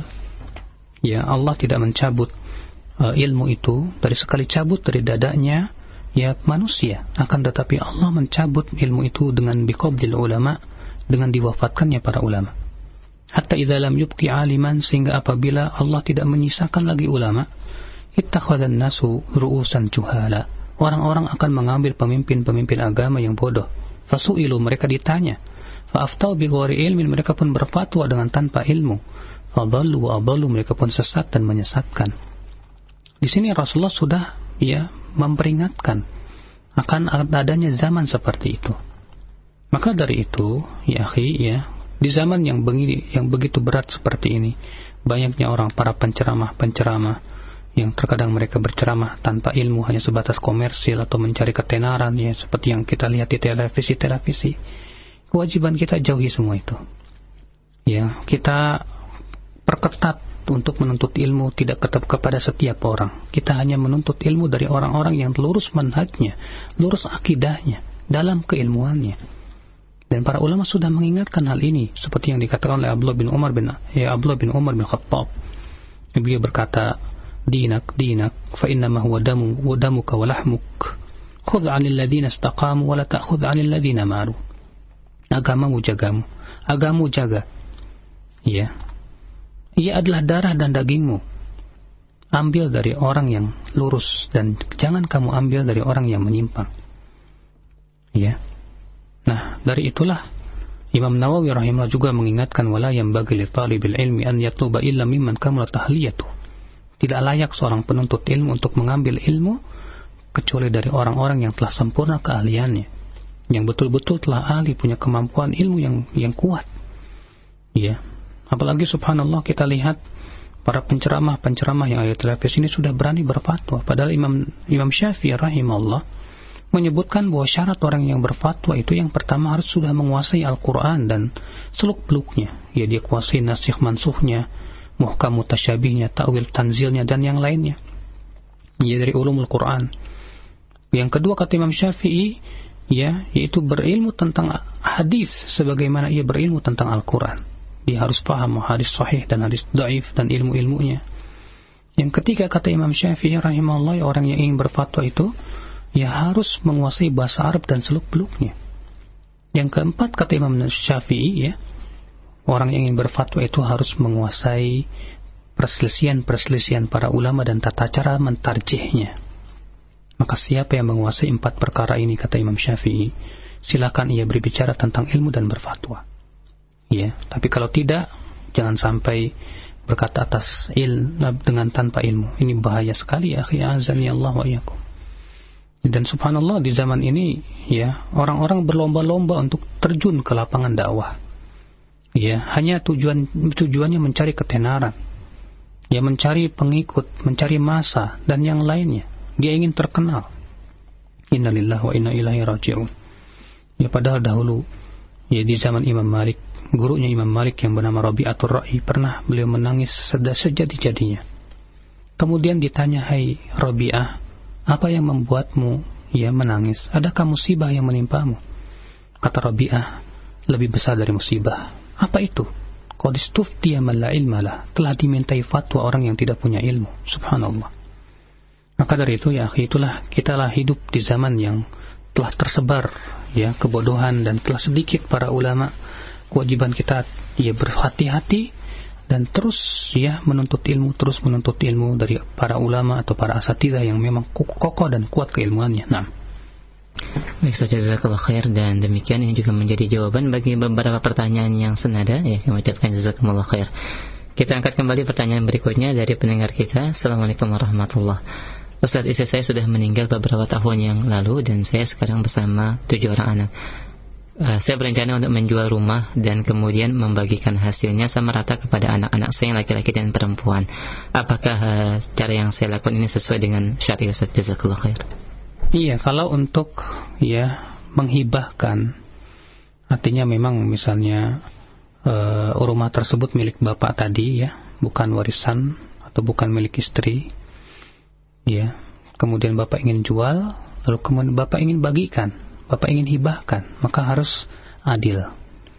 Ya makanya pernah ada seorang sahabat datang ke Rasulullah, ya Rasulullah, sesungguhnya saya ingin memberikan kepada anak, eh, saya ingin memberikan kebun saya yang di sana itu kepada anak saya.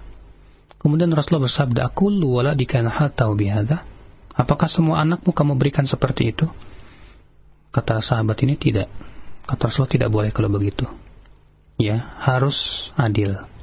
Makanya hukum hibah berbeda dengan hukum waris. Adapun untuk hibah maka ya disesuaikan dengan kemaslahatan si anak. Ya Allah. Nah. Baik, jazakallah khair. Kita angkat kembali pertanyaan berikutnya berkenaan dengan kurban. Assalamualaikum warahmatullahi Ustaz mohon uh, penjelasan dari hadis yang mengatakan setiap lembar bulu hewan kurban yang akan di, akan dibalas dengan satu kebaikan. Bagaimana kedudukan hadis tersebut Ustaz? Hadis ini juga sudah pernah kita bahas ya, kita bacakan di silsilah hadis dhaifah ini bahwa hadis tersebut termasuk hadis-hadis yang palsu. Ya, yang menyebutkan bahwa setiap uh, apa namanya uh, orang yang berkorban itu maka setiap helai daripada bulu-bulunya itu ya begini dan begitu adalah hadis yang tidak tidak tidak sahih bahkan hadis tersebutlah hadis yang batil Allah a'lam. Nah. Baik, jazakallah khair. Kita angkat kembali pertanyaan berikutnya. Assalamualaikum warahmatullahi Ustaz mohon penjelasan dari soal Hajj ayat 47 yang intinya mereka meminta agar azab itu disegerakan. Padahal Allah sekali-kali tidak menyalahi janjinya sesungguhnya sehari di sisi Tuhanmu adalah seperti seribu tahun menurut perhitunganmu. Bagaimana penjelasan hadis uh, ayat tersebut?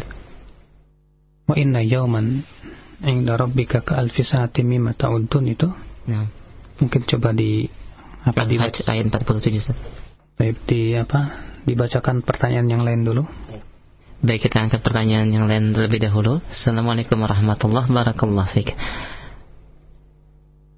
Pertanyaan dari pendengar kita. Assalamualaikum warahmatullahi Ustaz, uh, saya ingin bertanya berkenaan dengan masalah keluarga. Setiap ada keributan kecil, istri uh, sering kali uh, mengucapkan kata cerai. Bagaimanakah yang harus saya lakukan dan boleh masih bolehkah kami untuk tetap tinggal bersama? Siapa yang mengucapkan kata cerai itu? Pihak istrinya. istrinya. Iya. Kalau yang mengucapkan kata cerai itu istrinya, maka itu tidak berpengaruh karena cerai itu adalah hak ya suami. Maka walaupun istri mengucapkan cerai seribu kali, tetap tidak jatuh cerai. Ya. Oleh karena itu Islam menjadikan cerai itu kepada suami. Kenapa? Karena laki-laki lebih banyak mendahulukan akal dan lebih jauh berpikir daripada para wanita. Yang terkadang para wanita itu ya apa namanya uh, apa namanya lebih dikuasai oleh perasaannya. Maka dari itu adalah merupakan kebaikan syariat di mana Allah Subhanahu wa taala menjadikan talak itu ke untuk laki-laki bukan kepada istri. Adapun ayat ya wa inna yawman 'inda rabbika ka sanatin mimma ta'udun disebutkan dalam kitab Adwaul Bayan annal yawm 'indahu jalla wa ala ka sanah mimma ya'uddu khalquhu. Bahwa satu hari itu adalah ya seperti seribu tahun yang ditulis eh, yang dihitung oleh makhluknya. Ya. Dan ini juga disebutkan dalam surat as-sajdah ya fi yaumin kana miqdaru alfasanatin mimma ta'uddun. Ya. Maka dari itu yang dimaksud dengan uh, apa namanya seribu tahun ya dari wa inna yauman inda rabbika dan sesungguhnya satu hari di sisi Rabbmu yaitu seperti seribu tahun dari apa yang kamu apa namanya hitung. Artinya dari penghitungan manusia, ya itu seperti seribu tahun. Padahal di sisi Allah itu adalah satu hari. Allah. Baik, kita berikan afwan jazakallahu khair atas penjelasan dan jawabannya dan kemudian kami masih berikan satu kesempatan di line telepon di 0218236543. Silakan bagi Anda yang ingin bertanya secara langsung dalam pembahasan ilmu mustalahul hadis. Tafadhol. Halo. Halo, Assalamualaikum. Waalaikumsalam warahmatullahi Dengan siapa? Di mana? Dengan Syamsuddin di Jakarta. Silakan, akhi. Assalamualaikum, Pak Ustaz. Waalaikumsalam warahmatullahi wabarakatuh. Uh, saya mau menanyakan tentang doa iftitah itu ya. Yang di takbiratul ihram itu kalau pas lagi sholat itu kan ada doanya itu Pak Ustaz sebelum baca Fatihah biasanya. Nah itu ada beberapa macam doa yang saya dapat itu. Jadi kata yang satu yang doa itu salah, kata yang satu lagi doa yang ini salah. Jadi bikin saya bingung. Jadi kalau misalnya sholat juga ragu gitu. Yang sahih sebenarnya bagaimana gitu Pak Ustaz? Doa apa Pak? Doa yang sebelum baca Fatihah. Ist- Istiftah. Eh, iya, sebelum baca Fatihah di rokaat pertama itu habis takbiratul ihram. Oh iya. Nah, Mm-mm. itu saja Pak. Assalamualaikum. Waalaikumsalam warahmatullahi wabarakatuh. Ada beberapa bentuk Pak daripada doa istiftah. Ya, kalau Bapak baca dalam kitab-kitab fikih para ulama ya disebutkan itu beberapa bentuk daripada doa istiftah. Di antaranya ya Allahumma ba'id baini wa baina khataaya sampai akhirnya. Di antaranya subhanakallahumma rabbana wa bihamdika sampai akhirnya. Demikian pula Allahu akbar kabir alhamdulillahi katsira subhanahu. Ya, ada juga yang wajhat wasya lilladzi fataras samawati wal ard.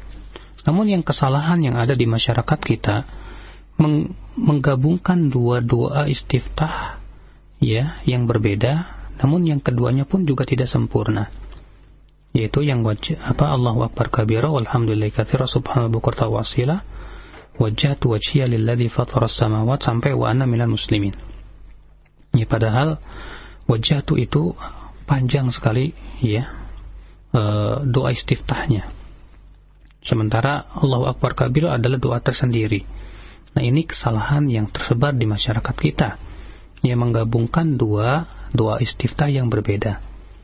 Ya, Allah alam. Nah. Baik, jazakallah khair. Silakan bagi para pendengar radio yang ingin bertanya secara langsung, kami masih terima di 0218236543. Tafadhal. Ya, halo. Assalamualaikum. Waalaikumsalam warahmatullahi Dengan siapa di mana? Dari Yuli di Bekasi. Silakan. Uh, saya mau tanya Pak Ustaz. Saya ingin sekali uh, sholat tahajud ya. Tapi apa mau menghilangkan rasa takut saya itu bagaimana Pak Ustaz? Ah, takut kenapa, Bu? Ya mungkin ini agak sepele tapi takutnya takut setan gitu Pak Ustaz. Jadi saya meng, selalu menghantui gitu. Jadi kalau sholat tuh kalau sholat malam itu kurang konsentrasi gitu. Ibu suka Karena nonton film to film horor, Bu ya? Iya Pak. Suka nonton film horor ya? Karena saya nggak pernah, nggak pernah nonton. Dengarnya suara aja sudah takut gitu. Iya. Baik, itu saja Ibu. Iya Pak. Terima Baik. kasih jawabannya. Assalamualaikum warahmatullahi wabarakatuh. Waalaikumsalam warahmatullahi wabarakatuh. Jazakallah khair. Sa- Eh, Ibu, ya. Kewajiban kita adalah untuk bertawakal hanya kepada Allah. Ya, dan Ibu harus tahu, Bu, bahwa jin itu suka sama orang yang penakut ya kepada jin, kepada setan. Kalau ibu takut kepada setan, maka setan akan semakin menakut-nakuti ibu. Tapi kalau ibu berani dan ibu tidak takut, mereka pun akan semakin takut kepada ibu insya Allah. Maka dari itu, ibu harus tumbuhkan kepercayaan bahwa setan, jin tidak bisa memberikan mudarat apa-apa kecuali dengan izin Allah. Ya. Dan itu semua adalah usaha setan untuk menghalang-halang ibu ya dari dari ibadah tahajud. Ya jangan takut, tawakal sama kepada Allah, semuanya kepada Allah. Ya kuatkan hati, minta kepada Allah kekuatan, dihilangkan rasa-rasa takut seperti itu.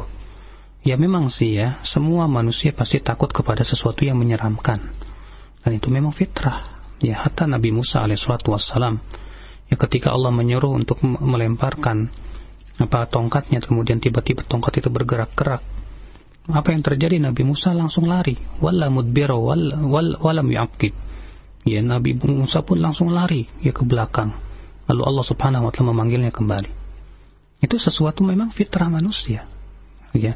Namun ya kita uh, harus sadar bahwa setan jin berusaha untuk menghalang-halangi kita dari beribadah kepada Allah Subhanahu wa taala. Segera kuatkan ya kita mohon kepada Allah Subhanahu wa taala dan tawakal kepadanya dan insya Allah Allah tidak akan menyia-nyiakan hamba-hambanya yang senantiasa berlindung kepada Allah Subhanahu wa taala. Nah. Baik, jazakallah khair Ustaz. Kita berikan kesempatan kembali untuk satu telepon di 0218236543. Silahkan. Halo. Halo, Assalamualaikum. Waalaikumsalam warahmatullahi Dengan siapa Pak di mana? Dari Abdul, ya, dari Bekasi. Silahkan Pak. Anu mau tanya, kan. Mohon maaf Pak, dikeraskan suaranya. Ah, tidak terdengar dengan jelas. Diulangi kembali silakan. Karena mantaunya Ustaz, Mhm, Iya. silakan. besok kan hari Arafah ya Pak Ustaz. Nah, Ya boleh nggak puasa itu Pak Ustaz? Karena ada yang menyatakan hadis yang melarangan berpuasa pada hari Sabtu Pak Ustaz. baik. Itu saja, Pak. Assalamualaikum. Waalaikumsalam warahmatullahi wabarakatuh. Jazakallahu khair. Jadi Pak ya sudah sering kali kita jawab bahwa ini ikhtilaf para ulama. Ya, sebagian ulama, mayoritas ulama berpendapat bahwa puasa Arafah walaupun di hari Sabtu diperbolehkan berdasarkan keumuman lafaz-lafaz hadis tentang puasa Arafah dan juga hadis-hadis yang menganjurkan untuk puasa sunnah seperti puasa Ashura, ya, puasa puasa Daud, ya, dan yang lainnya. Sebagian ulama berpendapat bahwa larangan eh, puasa Arafah itu dibawa kalau disendirikan. Seperti ini yang dirojikan oleh Syekh Muhammad bin Saleh Utsaimin rahimahullah. Maka dari itu orang yang ingin berpuasa Arafah hendaklah ia berpuasa sebelumnya atau setelahnya. Ya. Sebagian ulama mengatakan larangan itu mutlak. Ya, kenapa? Karena Rasulullah bersabda la tasumu yawma sabati illa fturidha alaikum. Jangan kamu berpuasa hari Sabtu kecuali yang diwajibkan saja. Ya, Rasulullah tidak memberikan pengecualian kecuali yang wajib. Ya, kalaulah yang sunnah itu boleh, tentu Rasulullah akan mengatakan kecuali puasa ini dan itu, dan juga puasa wajib. Tapi ya ketika Rasulullah tidak menjelaskan, itu menunjukkan bahwasannya yang dikecualikan hanyalah puasa wajib saja. Ya. Dan ini pendapat yang dibela oleh Syekh Albani rahimahullah dan murid-muridnya. Ya, sehingga menjadi permasalahan kalau misalnya, kalau begitu kalau puasa hari Sabtu tidak boleh sama sekali, bagaimana dengan puasa Daud? Bukankah puasa Daud mau tidak mau akan melewati puasa apa hari Sabtu? Iya. Maka atas pendapat Syekh Utsaimin yang mengatakan tidak boleh disendirikan atau atas pendapat jumhur itu tidak muskil. Atas pendapat Syekh Utsaimin mengatakan bahwa puasa puasa Daud tidak sendirian sehingga dia karena disertai digandingkan dengan uh, puasa-puasa yang lainnya boleh. Ya, atas, tapi kalau atas pendapat Syekh Albani mereka menjawab, bukankah orang yang puasa Daud ketika bertabrakan dengan hari raya Tasyrik, ya tanggal 13, eh, 11, 13, 12, 13, pun juga harus berhenti tidak boleh puasa Daud? Ya, bukankah puasa hari Tasyrik itu tidak boleh? Kalau begitu tidak apa bedanya dengan hari Sabtu? Ya, sebagaimana di hari Tasyrik itu puasa Daudnya harus berhenti dulu, ini pun di hari Sabtu tidak ada bedanya dan ini yang dijawab oleh Syekh Ali Hasan Al-Halabi Al-Athari. Ini adalah sekali lagi Pak masih diikhtilafkan oleh para ulama ya. Kewajiban kita adalah memilih mana yang kita lihat lebih kuat dalil-dalilnya. Allahu a'lam. Baik, saya jazakallah khair atas jawabannya dan kemudian kami angkat kembali pertanyaan berikutnya dari pesan singkat. Assalamualaikum warahmatullahi wabarakatuh. Ustaz, bagaimanakah menanggapi sebuah uh, sebuah pernyataan dari salah seorang ustadz yang mengatakan ambillah ilmu dari kalangan orang-orang yang telah mencapai tingkatan ma'rifat. Karena pembagian ilmu itu terjadi eh, terdapat tiga bagian. Sebagaimana dalilnya dari hadis Jibril yang mengatakan apa yang dimaksud dengan ihsan? Maka Rasul menjawab dari dalil ini mereka ambil kesimpulan bahwasanya tingkatan ilmu mencapai syariat hakikat dan ma'rifah. Bagaimanakah uh, pemahaman seperti ini? Apakah benar pendalilannya Ustaz jazakallahu khair Jelas ini pemahaman yang tidak pernah dipahami oleh para ulama. Ya karena Rasulullah SAW membagi Islam menjadi tiga tingkatan. Yang pertama Islam, yang kedua ihsan, eh, isla, iman, yang ketiga ihsan. Ya Islam adalah melaksanakan apa rukun Islam. Iman adalah rukun iman. Dan ihsan itu kata Rasulullah mempunyai dua tingkatan. Yang pertama, ya kamu beribadah kepada Allah seakan-akan melihat Allah. Ya, Rasulullah mengatakan seakan-akan melihat Allah. Itu menunjukkan bahwa manusia tidak akan mampu untuk melihat Allah. Ya, kalau kamu tidak bisa melihat Allah, maka seakan-akan maka ya Allah melihat kamu. Artinya ketika kita beribadah, kita merasa selan senantiasa diawasi oleh Allah Subhanahu wa taala. Maka dari sisi mana menunjukkan bahwasannya ya seperti ini menunjukkan kepada ma'rifat. Kemudian yang kedua kita tanya apa maksud Anda ma'rifat di sini? Kalau maksud Anda adalah bahwa seseorang sudah mengenal Allah dengan sebenar-benarnya pengenalan dari Al-Quran dan Sunnah yang sahihah, ya, dan betul-betul berilmu dengan ilmu-ilmu yang sangat dalam sekali tentang Allah Subhanahu wa taala dan syariatnya, dan dia tetap mengamalkan syariat, naam, ya para ulama seperti para sahabat, para tabiin, tabi'ut tabi'in, ia telah sampai kepada derajat ya ma'rifat yang sangat dalam terhadap ini. Kita tanya ke mereka kepada mereka para ulama. Tapi kalau Anda maksud ma'rifat di sini seseorang sudah menunggaling, sudah bisa melihat Allah, derajat tertentu yang katanya kalau ya sudah tidak di, diwajibkan lagi syariat. Ya, derajat tertentu yang katanya ya uh, dia sudah bersatu dengan Allah Subhanahu wa taala. Ya katanya dia dengan sendirinya punya ilmu ilmu laduni. Maka ini semua khurafat dan batil ya keyakinan orang-orang tasawuf yang telah diingkari oleh para ulama seperti Syekh apa seperti Ibnu Hajar ya beliau mengatakan bahwa mereka itu orang-orang zindik ya hakikatnya yang ingin menolak syariat Islam maka ya kata-kata ma'rifat yang disebutkan tadi harus diperinci maksudnya antum apa kalau ma'rifat sesuai dengan keyakinan al-sunnah berbeda dengan ma'rifat sesuai dengan keyakinan tasawuf atau sufi. Ya, karena Ahlus Sunnah mempunyai keyakinan ma'rifat dalam artian ma'rifat artinya mengenal. Artinya mengenal Allah. Ya betul-betul dia sudah mencintai Allah di hatinya, takut kepada Allah dan betul-betul dalam pengenalannya tentang Allah, syariatnya, perbuatannya, nama-nama dan sifatnya.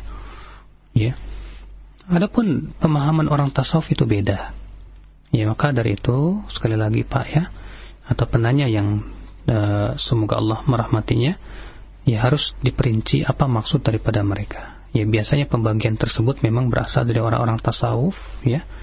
Maka dari itu kewajiban kita adalah senantiasa merujuk ya pemahaman para ulama para tabiin apa dari kalangan sahabat tabiin tabiut tabiin. Demikian pula para ulama setelahnya yang telah betul-betul dalam keilmuan mereka. Mereka juga mengamalkan apa yang Allah perintahkan dan menjauhi apa yang Allah larang. Baik, saya kira cukup sampai di sini. Mudah-mudahan apa yang sampaikan bermanfaat ya. Apa yang salah itu dari diri saya dan dari syaitan dan apa yang benar itu dari Allah. Dan mohon maaf bila ada kata-kata yang menyinggung atau kata-kata yang tidak berkenan di hati. Ini saja subhanakallahumma bihamdik.